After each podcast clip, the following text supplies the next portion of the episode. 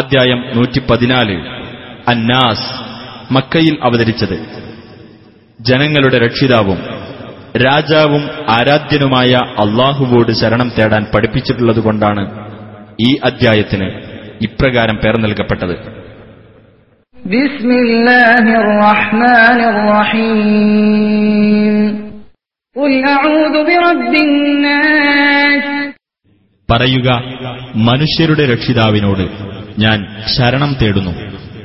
ملك الناس മനുഷ്യരുടെ രാജാവിനോട് إله الناس മനുഷ്യരുടെ ദൈവത്തോട് من شر الوسواس الخناس ദുർബോധനം നടത്തി പിന്മാറിക്കളയുന്നവരെ കൊണ്ടുള്ള കെടുതിയിൽ നിന്ന് الذي يوسوس في صدور الناس മനുഷ്യരുടെ ഹൃദയങ്ങളിൽ ദുർബോധനം നടത്തുന്നവർ من الجنة والناس